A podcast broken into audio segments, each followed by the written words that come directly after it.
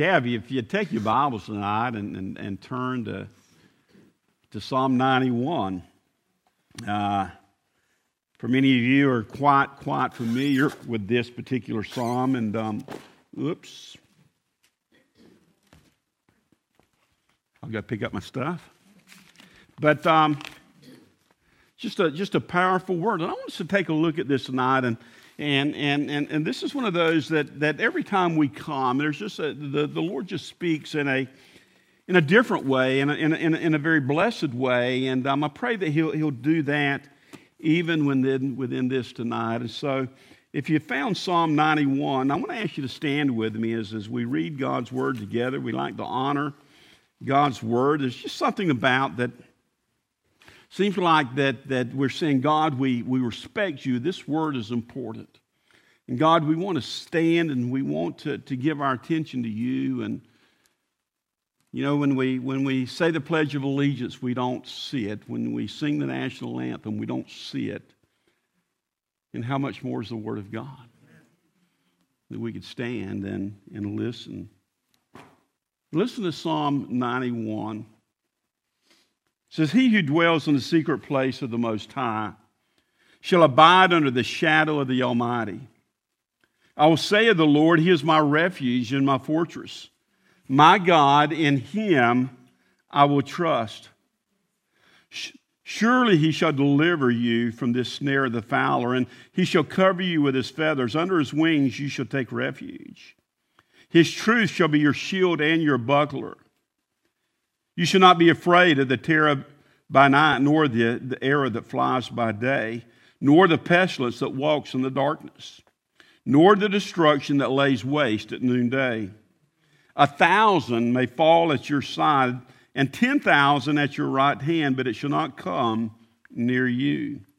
Only with your eyes you shall look and see the reward of the wicked. Because you have made the Lord, who is my refuge, even the Most High, your habitation. No evil shall befall you, nor shall any plague come near your dwelling. For he shall give his angels charge over you to keep you in all of your ways. They shall bear you up in their hands, lest you dash your foot against the stone. You shall tread upon the lion and the cobra, the young lion and the serpents you shall trample underfoot. Because he has sent his love upon me, therefore I will deliver him. I will set him on high because he has known my name. He shall call upon me, and I will answer him. I will be with him in trouble. I will deliver him and honor him. With long life, I will satisfy him and show him my salvation. Let's pray. The God, you take these words and you bless these words. You use them, Father, for your glory. God, you're so good to us, and I ask you to bless this time. In Christ's name, amen and amen. You know, one of the joys of, of, of knowing God is it's just one of the, it's just the certainty that He's always there. He's going to protect me.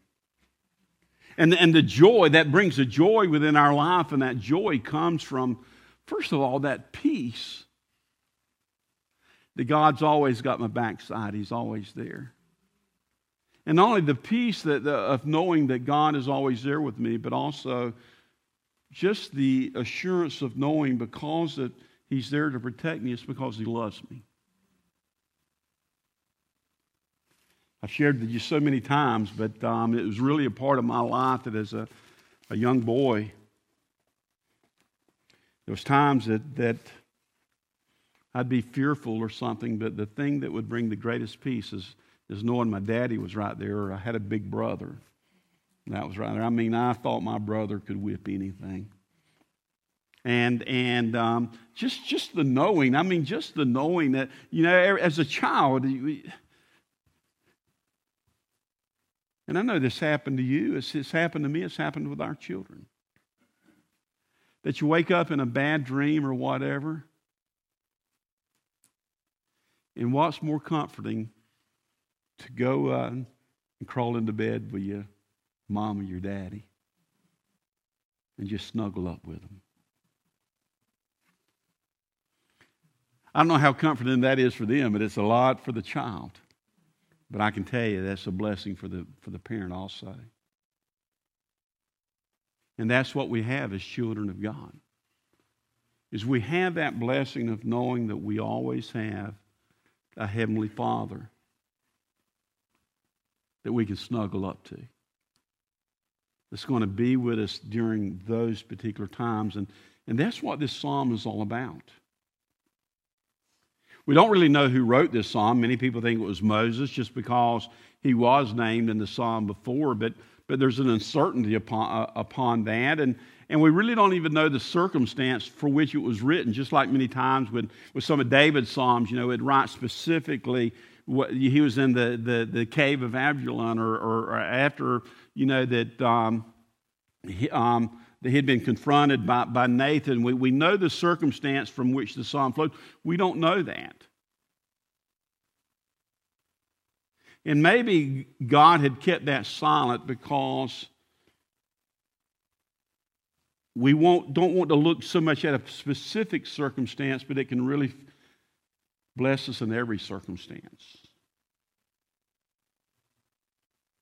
Now, many, if, if, if not most, thinks that this is what's called a messianic psalm, which is really speaking about the Messiah himself and about the trials that he went through. But, but, but most would also say, even though it's a messianic psalm, it can be applied into our own lives itself.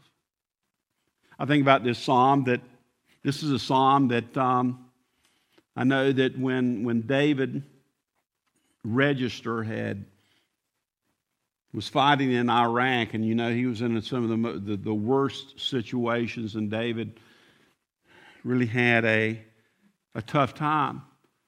But I know that, that, that Andy had come and he said, We've claimed this psalm over David. And even through that and through David's experience, we found that this was the psalm that, that many, many, many soldiers had claimed and parents had claimed for them. But, folks, it's a psalm for you and me, too. And I want us to just take it down and just, just break some basic things down tonight that, um, and, and just kind of just, so we don't read so fast through it, but let's just stop and, and ask a few questions. You know, who does this apply to and, and, and, and, and what is it saying to us? But I want us to first stop and, and, and look at that, that who is this really being applied to? Because the psalm tells us, you know, who's the beneficiary of this protection that God has given? And it tells us that in the very first verse. And, and I want you to listen to this. It says, it says, He who dwells in the secret place, place of the Most High shall abide under the shadow of the Almighty. And so, therefore, these promises not are made, not are made for all people. It specifically identifies those who dwell in the shadow of the Almighty. And what does that mean? What, what, does that, what does that language mean? What does that analogy, that metaphor means that, that dwells in the shadow of the Almighty?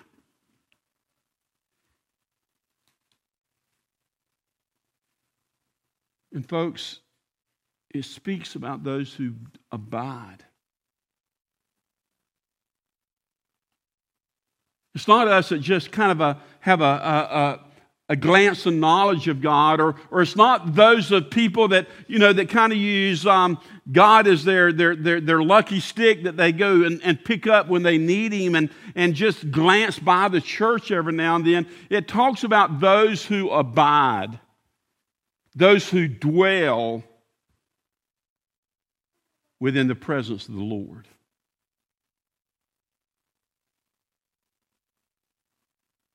There's a lot of people that talk about God and claim Jesus Christ, but folks, they don't dwell in the secret place of the Lord. And, and, and, and this, this specifically is spoken that he who dwells in the secret place, he who lives, he who abides. This is very much the same language that Jesus Christ said in John, the, the 13th chapter. Or I'm sorry, the 15th chapter. Let me just read you a few verses of, of the words of Jesus Christ when he says the, these words. And listen, abide or dwell or live in me. Abide in me and I in you. And what he's basically saying is if you abide in, in me, I'll, I'll abide in you. He says, As a branch cannot bear fruit of itself unless it abides in the vine, neither can you unless you abide in me. I am the vine, you are the branches. He who abides in me and I in him bears much fruit, for without me you can do nothing. If anyone does not abide in me, he is cast out as a branch and is withered and, and gathered, and, and, and he throws them into the fire and they are burned. And but if you abide in me, my words abide in you, you will ask what you desire, and it shall be done to you. By this my Father is glorified, that you bear much fruit, so you will be my disciple. Man, there's a lot that Jesus Christ said, but it's all about abiding. I think about years ago that, that uh, in the ladies' conference, actually, our, my daughter Carolee came and, and she spoke on abiding in the vine. Because, folks, that's where we get our strength. That's where not only do we get our strength to bear fruit, but also that's where we get the knowledge that we're part of the vine. If you're not abiding in the vine, then the Bible says you're withered. If you're not abiding in the secret place of the, of the Most High, then are you really a child of the Father? And this is used throughout the Psalms. And I, I, let's, let's, let's just look and, if you would, just turn back to Psalm 31. We want to, I want to look at two other references of this, this, this idea in Psalm 31 and 32. Of speaking about, about that secret place. Psalm 31, and, and let's look at 19 and 20. It says, Oh, how great is your goodness, which you have laid up for those who fear you. Isn't that interesting again that God's goodness hadn't been laid up for everybody, it's for those who fear Him. See, I think that's such a misunderstanding today that just think that, you know, that people can just, you know, that, oh, God's great and He's going to bless. But folks, He specifically says that these are, these promises have been made to a certain people, those who, who, who dwell in the secret place of the Most High, those who abide in the vine, those who fear Him.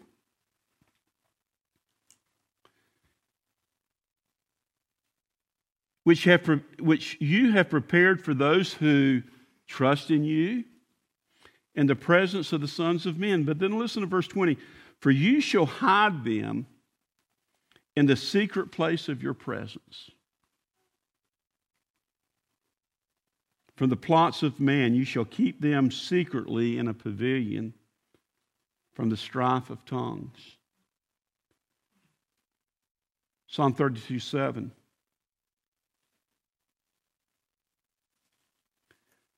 You are my hiding place. You shall preserve me from trouble. You shall surround me with the songs of deliverance. Boy, it's just be good to be able to chew on that idea of the secret place of the Most High, the secret place of His presence. I think one thing of that secret place, there's only some places that not everybody gets to go.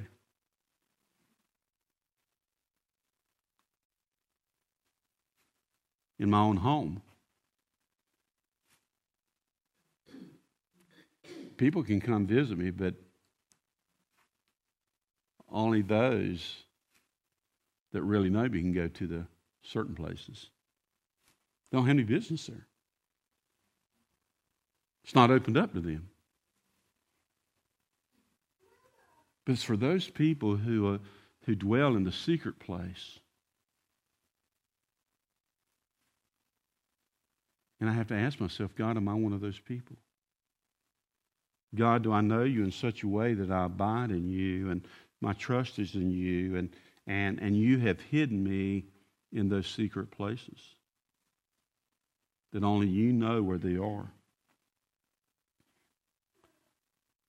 But let's just move on that let, us look at the confidence of, of, of God's protection. Of, this person can say, He who dwells in the secret place of the Most High shall abide under the shadow of the Almighty, which is a wow, just another beautiful metaphor. The you know that the folks, the only way you can dwell in a shadow is you have to be near to the person that's casting the shadow. It's that person that, that is near to God, that, that is abiding to God, and, and, um, and, and he continues on, and, and then I will say of the Lord, He is my refuge and my fortress. Something I want to bring to your attention here in these two verses. The psalmist used four different names of God. Four different names of God. Let's look at them for just a second. I mean, in four different ways, he was saying, God, this is why I know I'm protected. First of all, he says, He who dwells in the secret place of the Most High. That's a word called Elyon. Anytime you see El, that's a, that's a, it's a word for God. Elyon means the Most High God. That, that this really gives the idea of the, of the preeminence of God, that He's the God above all gods. He's the King above all kings, that there's none other like Him. That, that God, that, that I'm, dwell, I'm not just dwelling in the secret place of a king, I'm dwelling in the secret place of the King of kings. Or I'm just not dwelling in the secret place of, um, of, of a judge. I'm, I'm, I'm in the secret place of the Most High Judge. The God, there's none other like you. There, there's no other greater place that I could be that, that I'm dwelling in, in your house. But he doesn't stop there. You think, boy, that would be good enough. But he doesn't stop there because he, he goes on, he says, He shall abide under the shadow of the Almighty. That is Shaddai, or sometimes we speak El Shaddai. That, that represents power, the God of power. The God that, that not only am I dwelling in, in the pres in, in, in your presence of the Almighty, in the secret place of the Almighty, but I'm also in the shadow of the one, or, or, or the, or the shadow of the one that's all powerful. Anybody that's going to bully me is going to come against the Almighty warrior, the greatest warrior of all.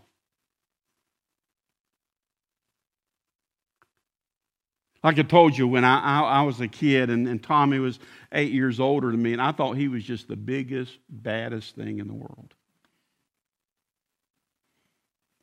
A little story I've, I've shared with you before, but kind of gives you an idea of how big and bad I, he was. That I went to the, the movies and they, they shouldn't have let me go. I was always spooky, but it was a Frankenstein in the Ed Ray Theater, and and um, and came home and was scared to death. And I had a cousin, his name was David, and um, and he, he he he he was staying with us during the summer, and he told me that Frankenstein. There's a man in Lake City that had created a Frankenstein, and I was scared to death.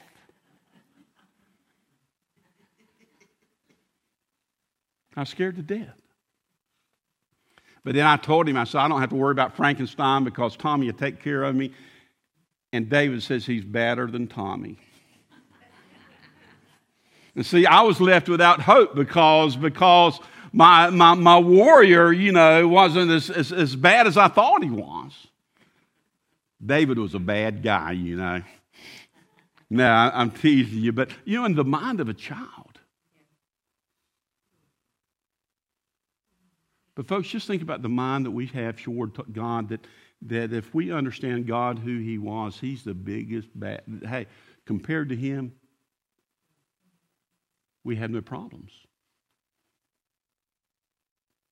Everything that we think is a big situation, he's bigger than that. And that's what he's saying, that, that we're in the shadow. We're, we're in the presence of the Almighty. Doesn't stop there. And then he says, I will say of the Lord, this is Yahweh, Jehovah. Jehovah was a personal name of God, but it was the name of the promise. That, that, that the name that, that God revealed to his people, and when he revealed his people, that he revealed promises to his people. And So this is the, the idea of promise that, that, that God, I'm one of yours.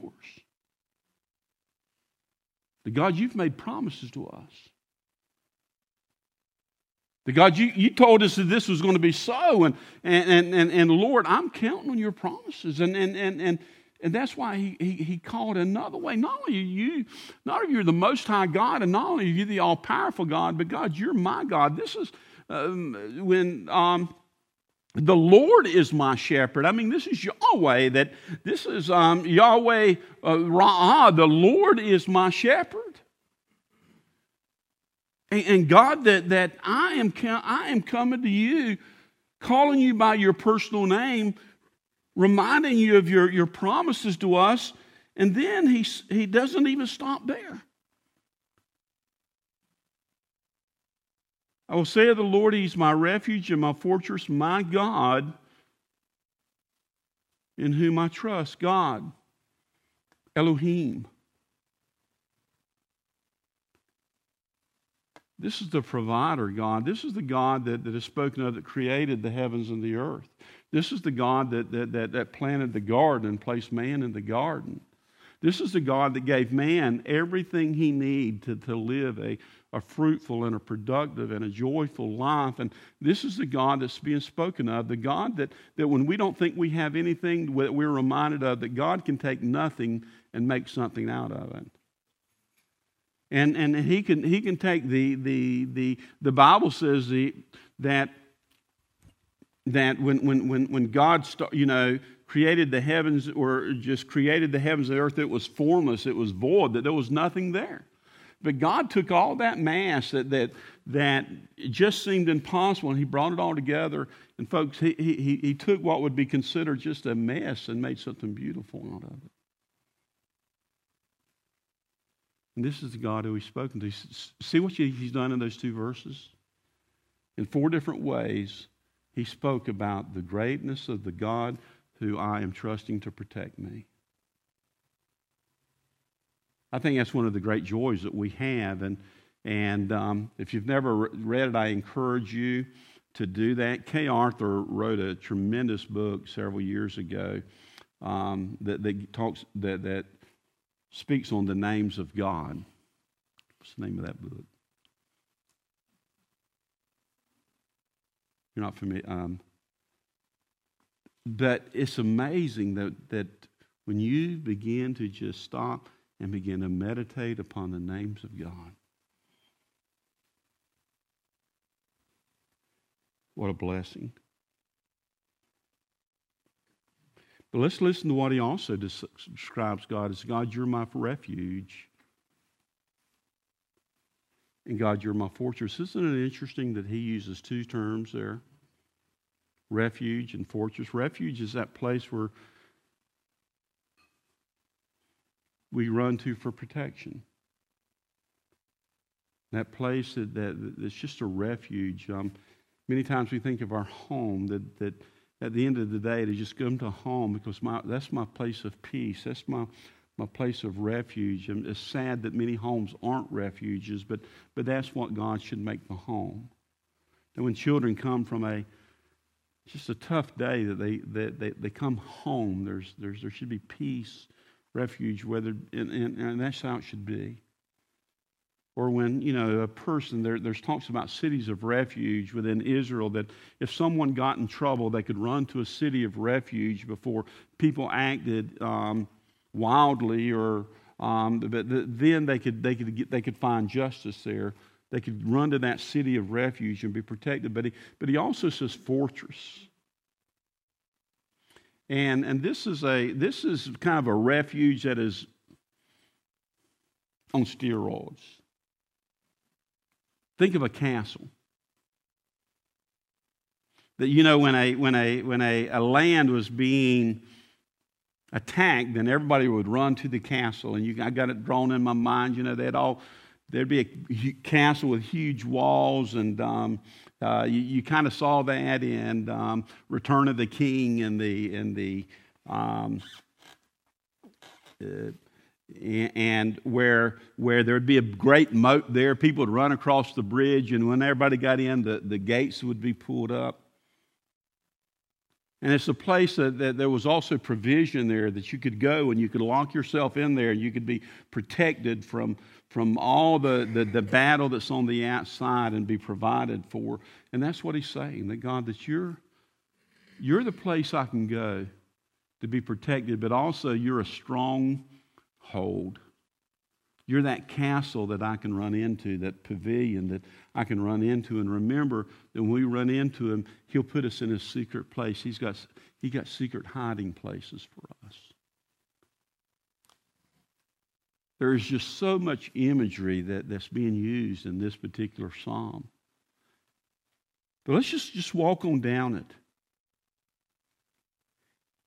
He says, Surely he shall deliver you from the snare of the fowler, from, from any of those things that, that are trying to catch us. When I think about that, I, I just think about the world that we live in, that, that there, folks, there's so many traps for us. As a young person, there was so many traps that, boy, there's that trap that, that we're getting advertised everywhere that, hey, man, it's Miller time, or, you know, that, that it just seems like, boy, if you really want to have fun, if you want to have, you, you, have got to pop a top, you got to come, and, and, you, and folks, that's a trap. It looks fun, and, and be frank, sin's fun for a little bit. But once it's got in there feeding you off of that, it traps you. There's such a trap today with it, and, and it's always been there. I, have got to be reminded about people has always been people. We, we talk about how bad things are today, but folks have always been bad. All we have to do is read in the Bible, and we can find we can find things in the Bible. And I think, man, I've never heard of that. But the sexual temptation, the the you know the, the in in the book of Proverbs, it speaks about you know, the harlots just, just leaning over and calling out to the young men, come and, and drink of my cup. And, and man, that, that's pretty entrapping to a young guy. So that he could be lured in and destroyed. The trap of money, the trap of success that, that hey, you know, that you need a bigger, better this, and people just, just operate, just making sure they get more and then one day they look back and it's all gone. I mean, what was it worth? It destroyed their family, it destroyed their, their health. The snare of the fowler.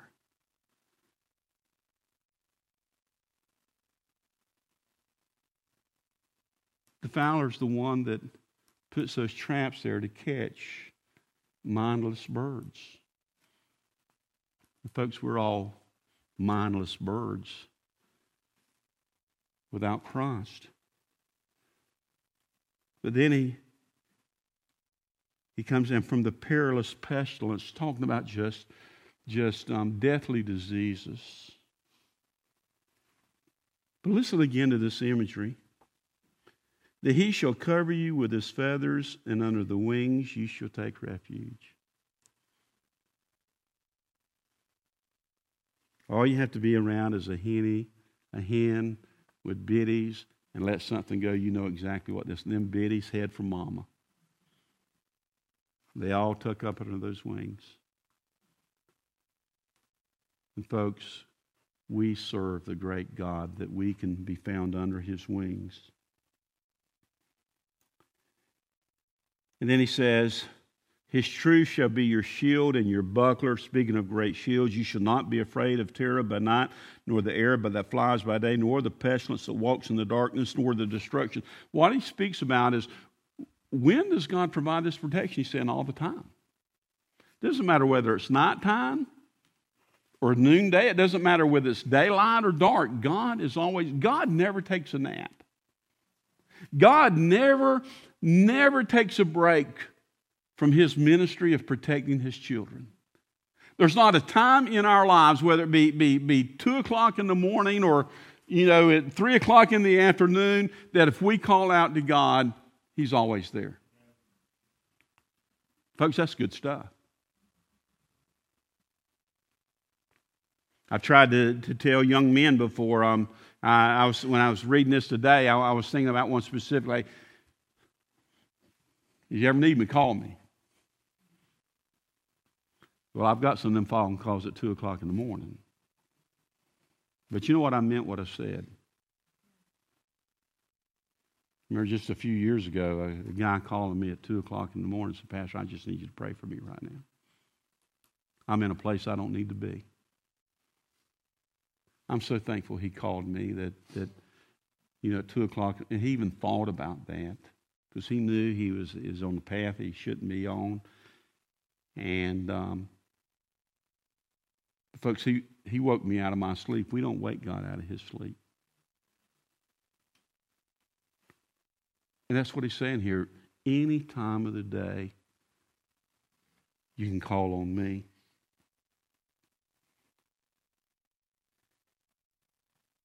And he continues on, and the surety of his, of his protection. He says, A thousand may fall at your side, and ten thousands at your right hand, but it shall not come near you. Only with your eyes shall you look and see the reward of the wicked. Isn't that a comfort? Again, the imagery of the great battle that 10,000 may fall at your side but I want to keep you.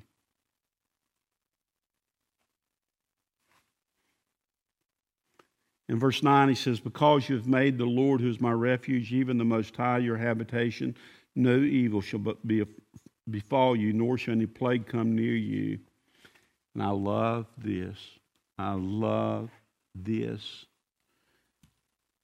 For he shall give his angels charge over you to keep you in all your ways, that they shall bear you up in their hands, lest you dash your foot against the stone. You shall tread upon the lion and the cobra, the young and the serpent, and you shall trample underfoot. To be frank, I, I don't preach on this as much as I should. And sadly, so many people take the idea of angels and they make angels as a, as a place of worship. But angels are servants, they're ministering spirits. And if God could give us spiritual eyes to see right now, that, that we would see angels right in this place. That are guarding, that are protecting, that is covering these places, that, that have taken the prayers that, that, that's been prayed here on Monday nights and say, God, you protect our, our church, our sanctuary, and God has his angels right here around you right now. Protecting this place. And we find that throughout Scripture. I mean, the, the Scripture is absolutely full that, folks, you can't believe in Jesus and not believe in angels. You can't believe in demons and not believe in angels. They're, they're, they're real. God created ministering spirits to exalt Him, but also to minister to you and me. And, and, and, and do you remember Daniel when he was, when he was thrown in the lion's den? Who protected him? It was an angel that was sitting there. And Elijah, one of my favorite stories in Scripture, when Elisha, the, the, the, the Israelites were fighting the Syrians, and, and, and it's like that every time the Syrians moved, that, that, um, that it's like the Israelites already knew. And so the, the, the king, of a, king of Syria brought his advisors and says, guys, there has to be, there has to be a mole here. One of you all have to be telling them what we're doing because they know everything. And one of the guys spoke up, no, there's a guy, there's a guy in Israel named Elisha, he knows everything. And, and he says, You've got to destroy this guy. And, and, and Elisha and his, and his young man was, uh, his, his helper was down in a city named Dothan, and they sent a whole army out to, to, to capture Elisha. And the young man was scared to death, and, and because this army was, was, was there at the gates of Dothan, and, and Elisha came out and, and prayed, and God opened the young man's eyes, and there was, a, there was chariots of fire all around the city. Man, I just don't, that must just make you tingle. God had sent his angels to protect them. Man, you remember when Peter was in prison? It was an angel that kind of poked him. Off. Peter was asleep, and an angel come and poked him in the side. Peter was just kind of sloughed it off. He poked him again, and then he opened up all the doors and let him out of prison. Man, that's good. When Jesus was in the temptation,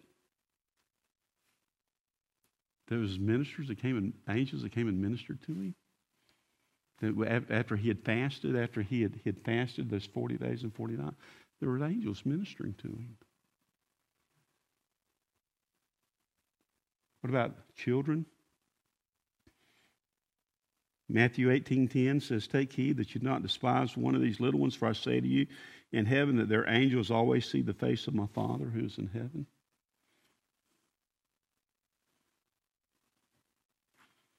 Isn't it good to know wherever your children go that God has an angel looking over them? Folks, that's, that's God's word. Browsing through the Treasury David, which is Charles Spurgeon's writings on the Psalms, and he says this.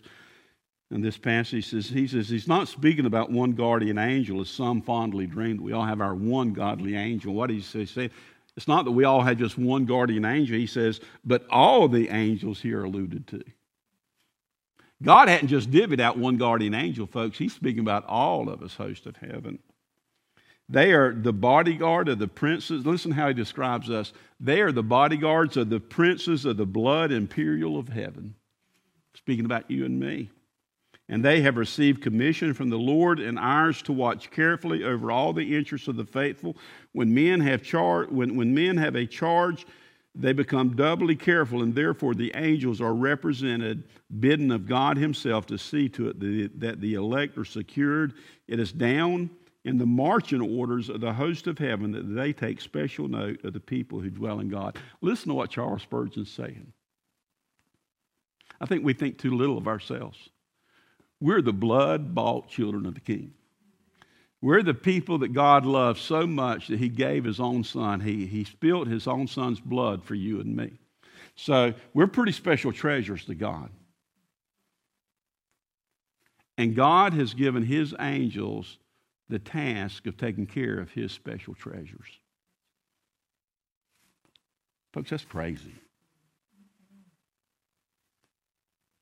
He has given them a double charge, Spurgeon's saying, to take care of my blood bought children.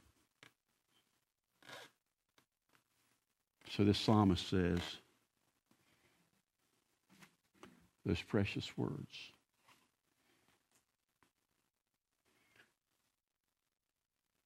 I've always loved that verse in Psalm 34. The angel of the Lord encamps around those who fear him and delivers them. I just want to close out with these promises. We talked about who's he speaking to those who abide in the shadow of the Almighty, those who trust in him. We've talked about the way that he described the Lord in, in four different major ways. And we've talked about when will this happen, whether it be night or whether it be day. It's all the time. But listen to then the promises. And also, he uses the angels. And then he says, as, as he closes this out, because he has set his love on me, because um, you all, because those who dwell in his, his, his presence have set their love on him. This is his promises. Therefore, I will deliver him. I will set him on high because he has known my name. He shall call upon me, and I will answer him. I will be with him in trouble. I will deliver him and honor him. With long life, I will satisfy him and show him my salvation. Folks, that's the promises to those who dwell in the secret places of the Most High. Promise after promise after promise. And so, folks, we can rest in the promises of God. And I encourage you tonight, boy, you may be facing a battle I, I can't even imagine. But God does. Rest in Him. You may have a burden for somebody. Lay that to the, to the Father. You may be here tonight and God's convicted you that, that God, that's not really speaking to me, Lord. I'm, I've just kind of been dabbling in the things of God, but Lord, I've really not cast myself to abide in the presence of the Most High. I challenge you tonight to make that commitment tonight that God, I'm going to place myself in your presence. I'm going to seek you. The Bible says if we'd draw near to God, he'd draw near to us. Folks, what a powerful, powerful message of God's protection in His salvation. Is Holy Spirit speaking to you tonight? Just a minute, I want to ask Terry if he would just just just play a song, and maybe God is speaking to you. Maybe you need to talk to, talk to someone about your salvation. I'm right here. Maybe you just want to come and say, God, let me take this word that you've given. Let me let me make it mine. Remember, we don't really know who wrote it, and we don't really know the circumstance, which I really believe that means, folks, that's for all of us. Is Holy Spirit speaking to you? I want to ask you to stand right now. And, folks, the altar's open. And I encourage you to come as, as this song is played. If you need someone to pray with you, we'll pray with you right now.